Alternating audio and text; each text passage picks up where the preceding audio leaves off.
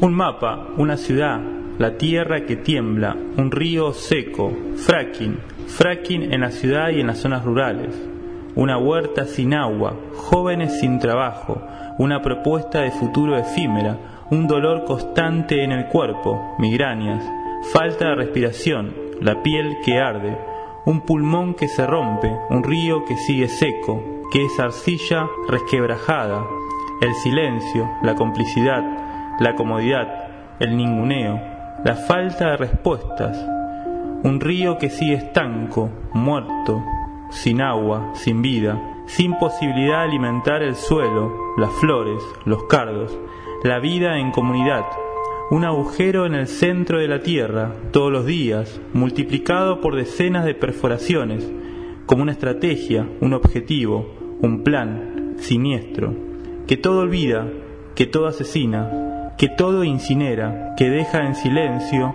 hasta las hojas de los árboles recibiendo el viento.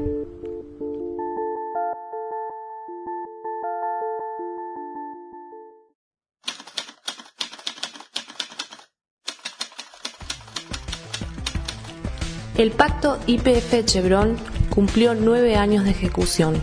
El escenario, la provincia de Neuquén, más específicamente Vaca Muerta.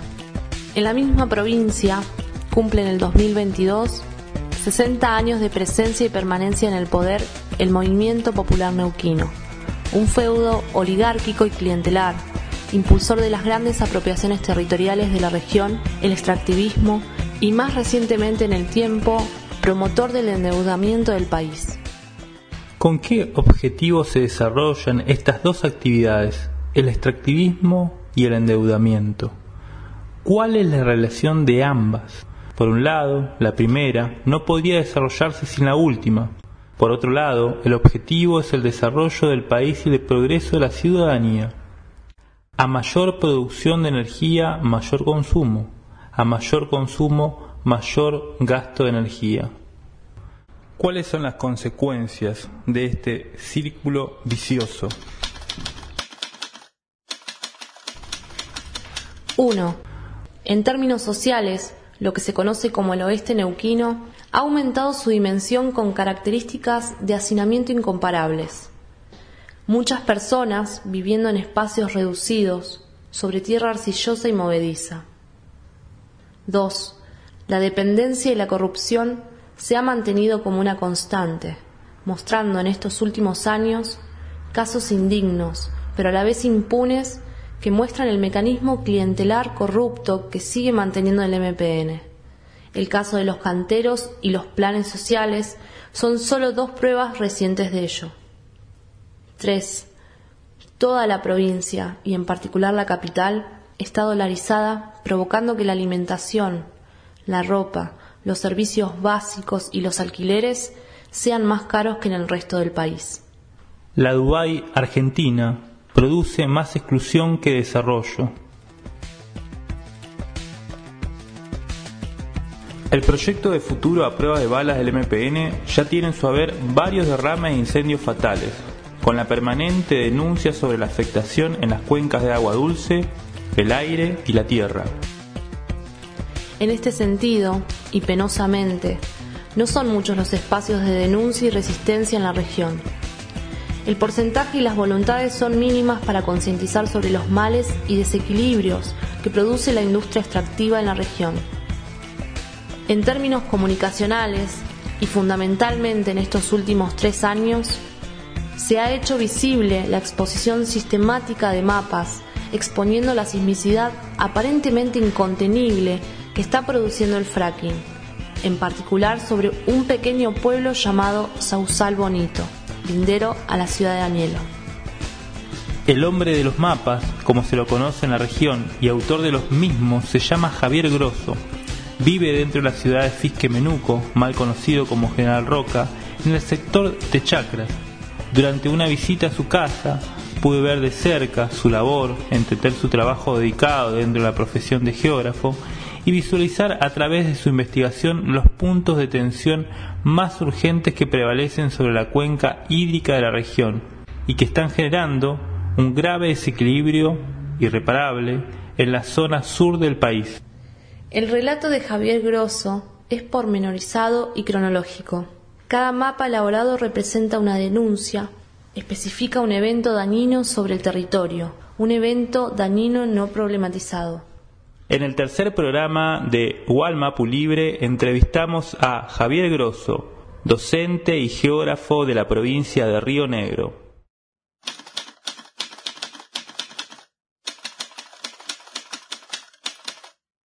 En los últimos años empiezan a surgir de la mano del fracking, porque eh, acompaña al proceso del fracking, eh, una serie de episodios que ponen en alerta la relación extracción de hidrocarburos y caudales de los ríos o cauce de los ríos. Entonces, en un principio es Allen, un territorio en, el cual eh, empezamos a ver en tierras frutícolas cómo se empezaban a levantar los montes frutales y poner locaciones hidrocarburíferas muy cerca al río, con, incluso con incidentes, eh, un incidente ambiental muy fuerte que fue el colapso de uno de esos pozos y el agua llegando a uno de los cauces del río en la localidad de Allen.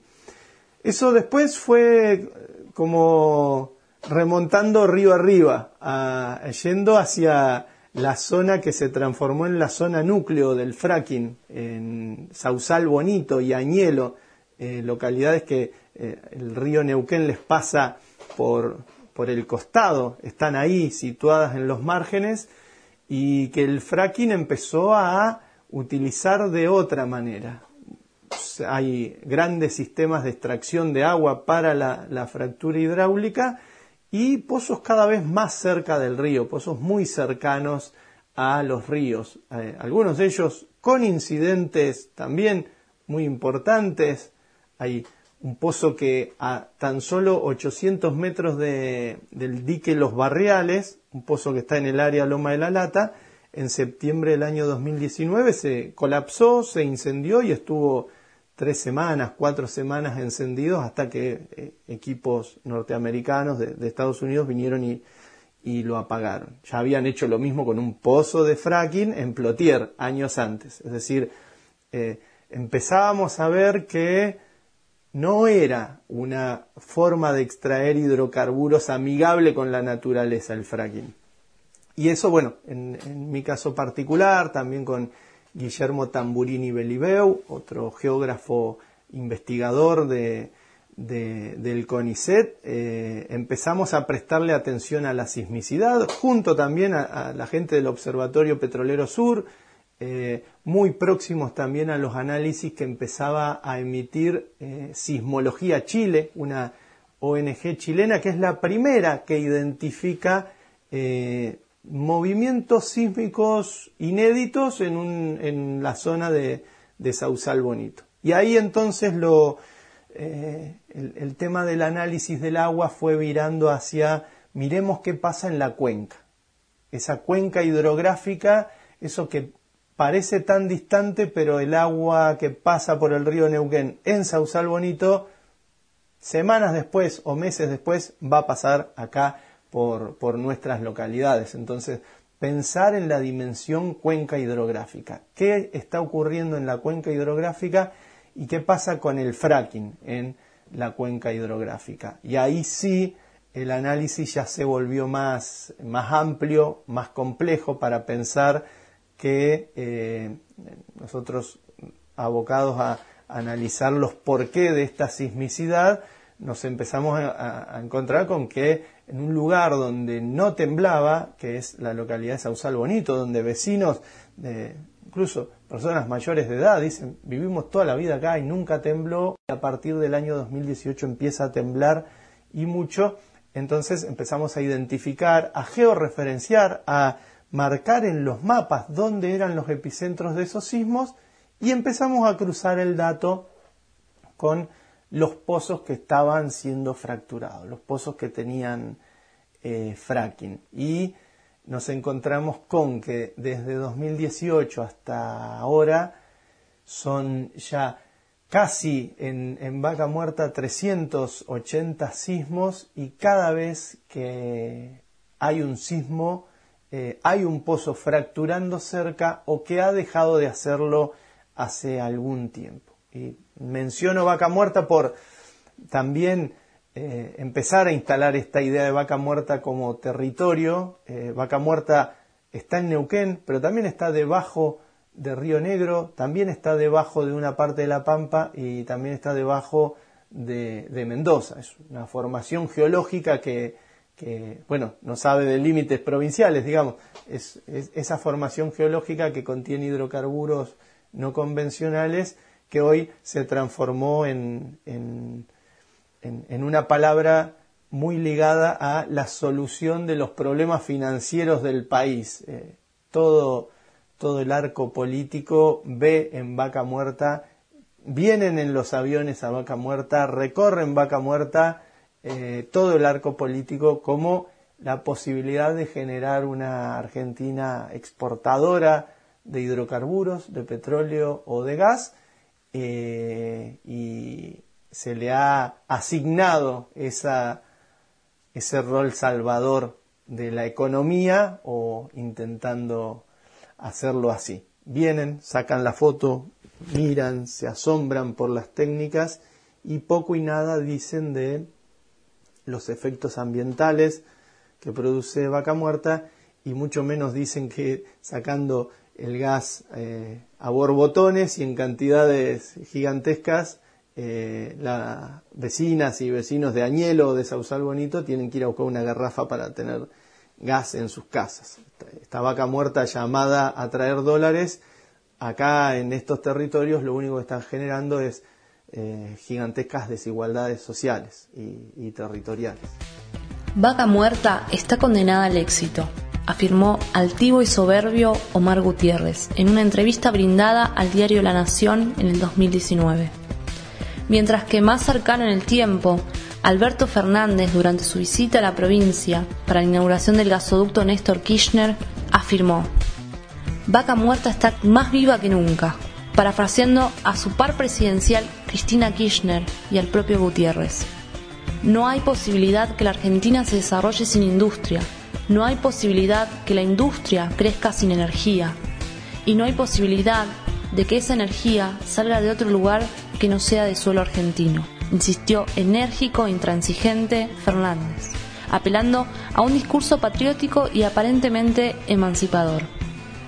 Cuando antes hacíamos 200 fracturas por mes, hoy estamos con más de 700 fracturas por mes, había advertido Omar Gutiérrez en 2019.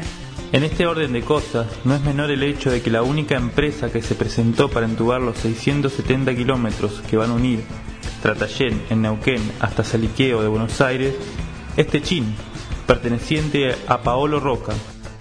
El sobreprecio y el otorgamiento de licitaciones sin concurso previo en la obra pública, tanto en la provincia como en Nación, se ejecuta con la misma impunidad que se lo niega, frente a la vista de todos y todas. En agosto de 2022, los diarios masivos de la región y el país informaron sobre el registro de dos nuevos récords consecutivos en vaca muerta. Por un lado, 1.379 fracturas y por otro, un nuevo récord en la producción de gas superando los 91,5 millones de metros cúbicos por día. El, fracking es, una técnica que eh, lo, que hace es fracturar la roca de base. Los hidrocarburos no convencionales ya se han agotado. Aquellos hidrocarburos que se llegaba con una perforación hasta una roca trampa que los contenía y con un bombeo ya sacaban, o en el caso del gas se llegaba con una perforación y la propia diferencia de presión hacía que salieran. Esos hidrocarburos están prácticamente agotados. Los no convencionales hay que ir a buscarle a la roca base, hay que ir a sacarle el hidrocarburo que tiene. Y para sacárselo vas con un pozo eh, vertical, en el caso de que sean los reservorios tight y con un pozo vertical y uno horizontal en el caso de que sean los, reservorios shale. Para ir, si vos llegás con ese pozo a la formación vaca muerta y esperás que salga petróleo o gas, no va a salir si no fracturás. Entonces, tenés que fracturar. Fracturar es detonar la roca y luego inyectarle grandes cantidades de agua y de arena y químicos, lodos mezclados, que lo que van a buscar es meterse en la roca la arena apuntalar para que no se vuelva a, a cerrar la roca y permitir que migre el hidrocarburo, sea el gas o el petróleo. Esa técnica es una técnica que solo se puede realizar si inyectas mucha agua y mucha arena. Los números hoy, números promedios y números de pozos más récord indican eh, que vos para fracturar un pozo en esta zona que nosotros analizamos como la zona núcleo de la sismicidad, en Sausal Bonito o en Añelo, podés usar hasta 120 millones de litros de agua en un solo pozo. Otros, otros pozos utilizarán 80 millones de litros de agua, otros 90 millones, otros 60 millones de litros de agua, pero es una cantidad muy grande. Esos 120 millones de litros de agua, por ejemplo, menciono un pozo testigo en Loma Campana, también inyectan eh, 15.000 toneladas de arena. Eso es lo que nosotros luego, ese cambio de presión que ocurre en el subsuelo, es el que señalamos como el responsable de la sismicidad. Ahora bien, hablamos de 120 millones de litros de agua o de 90 millones de litros de agua que están con un compuesto, son un lodo que lo componen más de 50 químicos. Parte de esa agua retorna, son los fluidos de retorno. Ese agua es un agua intratable, no puede ser reincorporada al ciclo hidrológico, no, no hay forma, no hay utilización. Si la quisieran reutilizar en el fracking, eh, solo podrían hasta un 10%, según lo que indican los, los papers específicos, bien técnicos. Es decir, no, no pueden utilizarla nuevamente ni siquiera en el pozo de al lado. Y además, para las compañías les es mucho más sencillo volver a utilizar agua pura del río Neuquén, porque es más barata y porque a ellos les, les posibilita asegurarse eh, la, condición técnica de la, de, la producción. El agua que retorna, que no puede ser incorporada al ciclo hidrológico, su destino final son los pozos sumideros, es decir, se vuelve a inyectar en otros pozos que son perforados solo para ser sumideros y la característica que tienen es que es un agua que la volvés a inyectar al subsuelo, algunos pozos sumideros están a 800 metros, otros están a 1000 metros, otros a 700 metros. Estás incorporando un agua totalmente contaminada a el subsuelo. Si bien los pozos sumideros tienen una normativa que establece que tengan una cementación bastante importante en sus primeros 300 metros para evitar el contacto con las napas de agua, eh, agua pura, eh, la cantidad que se inyecta es cada vez mayor y los riesgos a futuro en un principio eh, son eh, impredecibles. Mientras filmamos y desarrollamos la investigación que acompaña esta entrevista en la ciudad de Plaza Winkle, dentro de la provincia de Neuquén, y en una refinería perteneciente a la empresa New American Oil, se produjo un incendio, ocasionando en el acto la muerte de tres operarios, en total, por un lado, dentro de Vaca Muerta, las muertes de operarios ascienden a 17 personas, mientras que, por otro lado, el discurso de los gremios y los mandatorios políticos oscila entre el silencio más impune y el discurso cómplice sobre las supuestas fallas humanas siempre es un caso aislado que no debería impedir seguir rascando el fondo de la olla. Nunca el sistema falla, nunca el extractivismo para estos especuladores de la verdad y la vida puede producir muerte. ¿Cuántos muertos más sismos y ríos contaminados deberemos padecer como sociedad para problematizar la realidad apremiante que significa ser una provincia extractivista. Nosotros manejamos el, georreferenciamiento, es decir, hablamos de procesos territoriales, entonces es clave identificar dónde están, dónde está materializado ese proceso.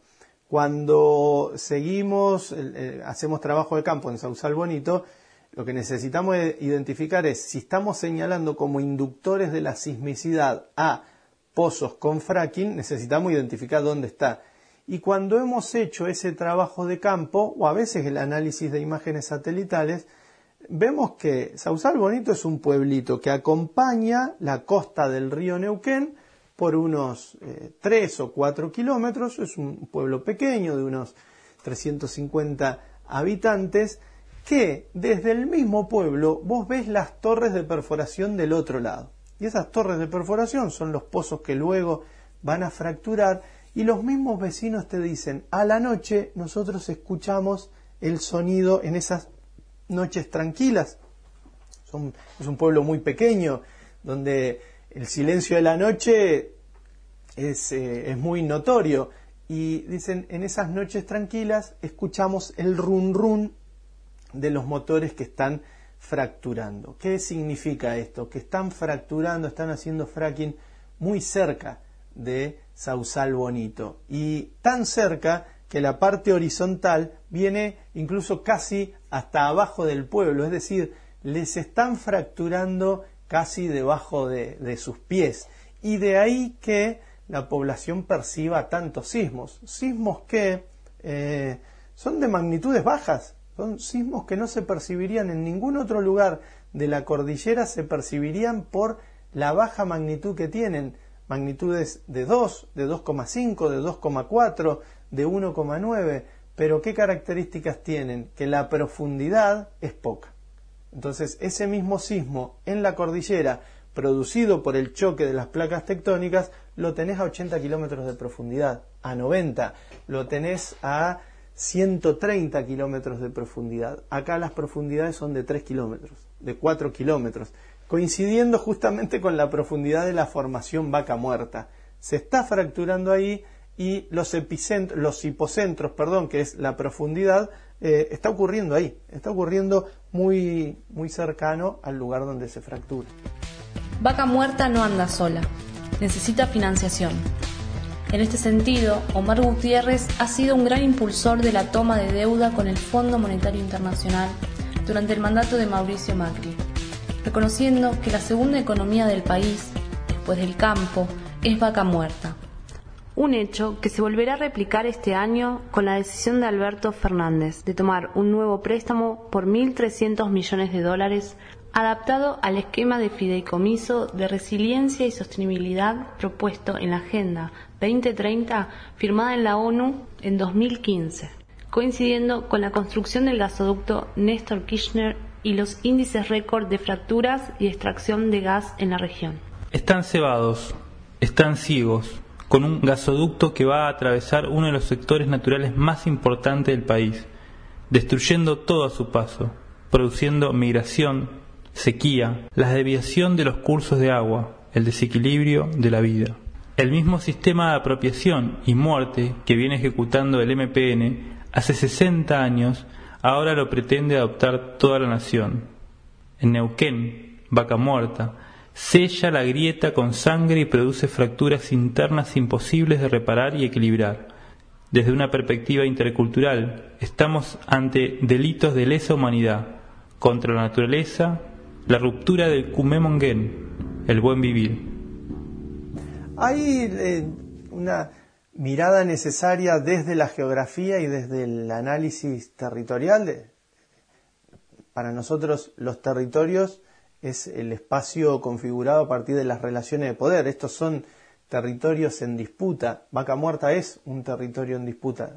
Vaca Muerta hoy en muchas áreas vos no entrás si no sos eh, trabajador, no podés circular por los campos ni por los caminos internos si no sos un trabajador autorizado. Vas a encontrar eh, barreras robotizadas que leen automáticamente tu patente y si no estás eh, autorizado no, no podés circular. Son claramente territorios controlados por el capital multinacional y por el capital integrado nacional. Es decir, en Vaca Muerta vos tenés jugando a Shell, tenés a, la inglesa eh, Shell, inglesa y holandesa, a la francesa Total, a Wintershall, que si bien ha vendido algunos de sus capitales ahí, eh, o, los ha, transferido, la alemana, eh, a Chevron, estadounidense, pero también tenés a capitales, eh, fuertes capitales nacionales. Tenés a Paolo Roca, el dueño de los caños del gasoducto, es el que saca el gas de Fortín de Piedra, es el que produce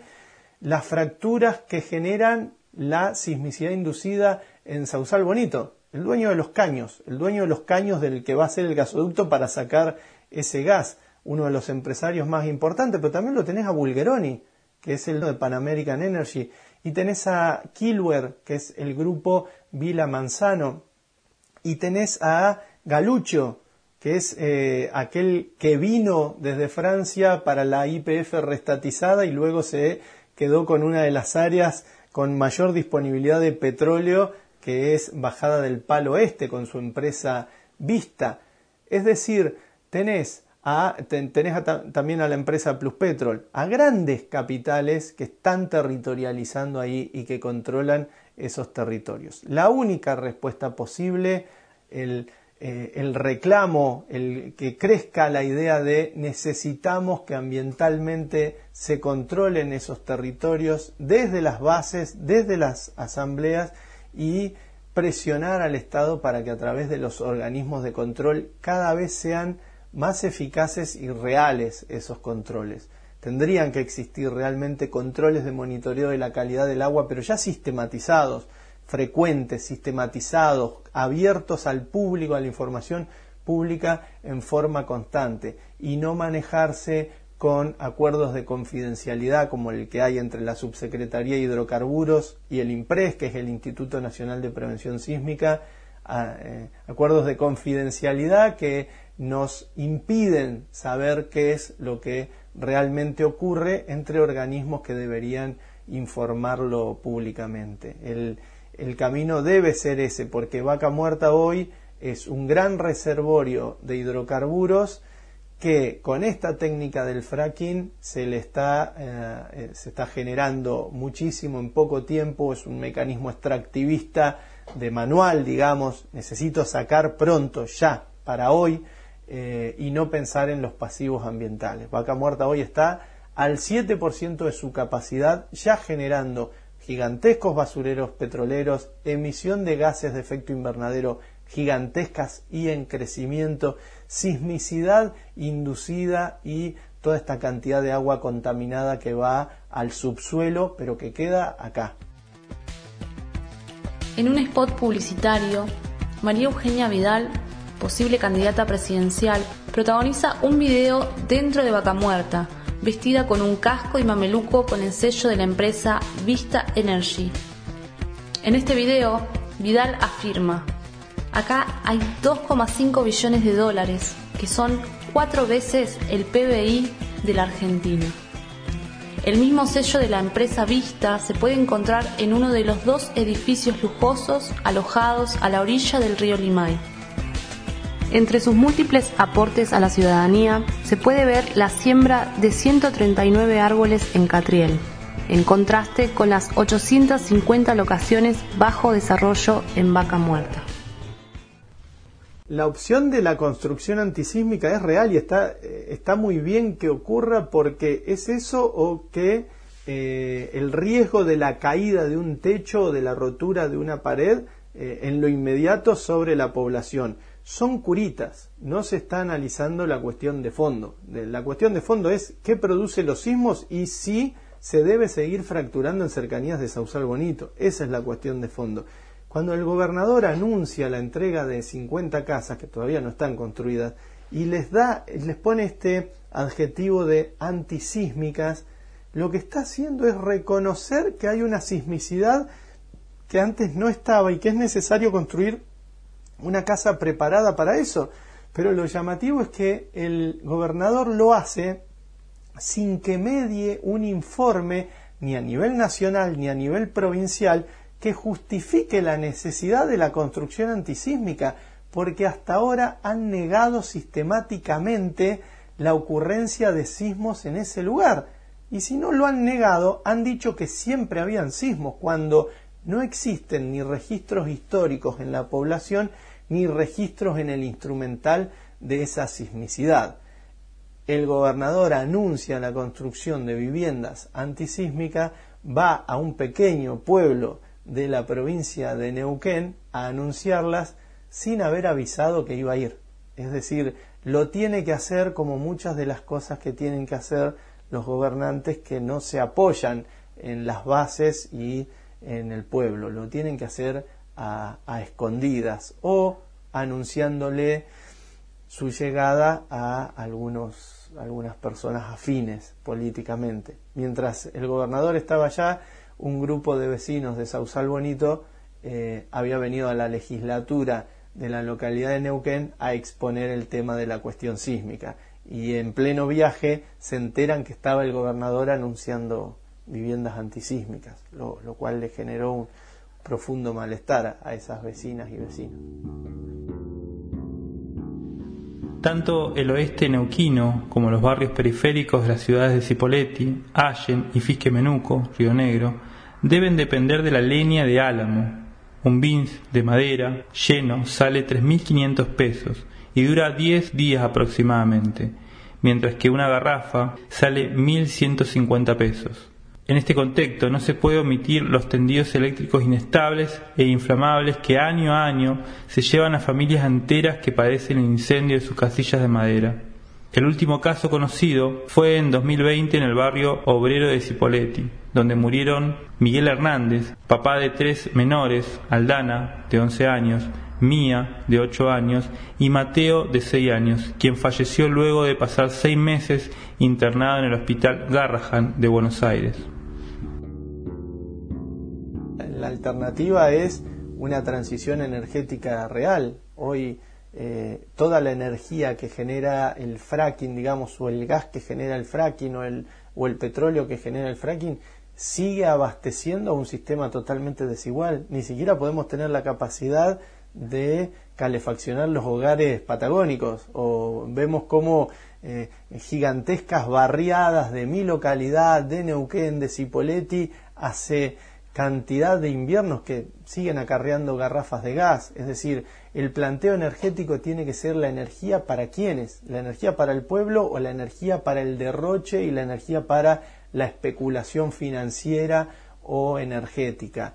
Eh, una transición necesaria es dejar de ir a rascar el fondo de la olla. Estos hidrocarburos, ir a buscar estos no convencionales ya es ir a rascar el fondo de la olla, ir a sacarle lo último que le va quedando al sistema mundo en materia de hidrocarburos. Bien, es necesario pensar una transición energética que nos haga pensar en cómo podemos eh, mejorar otros sistemas de transporte, transportes públicos, eh, generación de energías limpias, energías renovables, pero energías no que sean las mismas petroleras las que generen los parques eólicos, sino una energía que se piense como política de Estado y una energía que esté al servicio del pueblo. Hoy tiene que haber una transición a descarbonizar la economía mundial y descarbonizar nuestras vidas en el sentido de que el proceso de emisión de gases de efecto invernadero está volviendo totalmente irreversible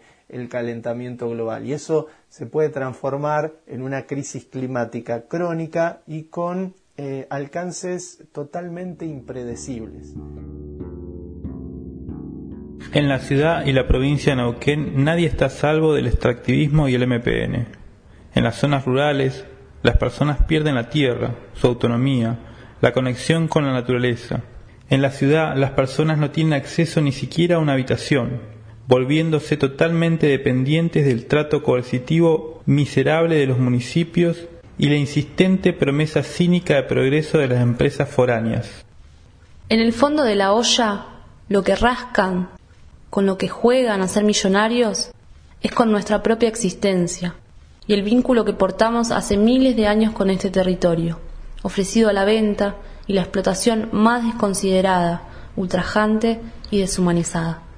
Las palabras, el pensamiento, el trabajo investigativo y visual de Javier Grosso han llegado para advertirnos, en medio de las bocinas de la ciudad y la incertidumbre social, el punto límite donde nos encontramos frente a la fuente de la vida, el agua. Defender la cuenca hídrica de la región significa resguardar el ciclo del agua del país, la vida en equilibrio con nuestro territorio.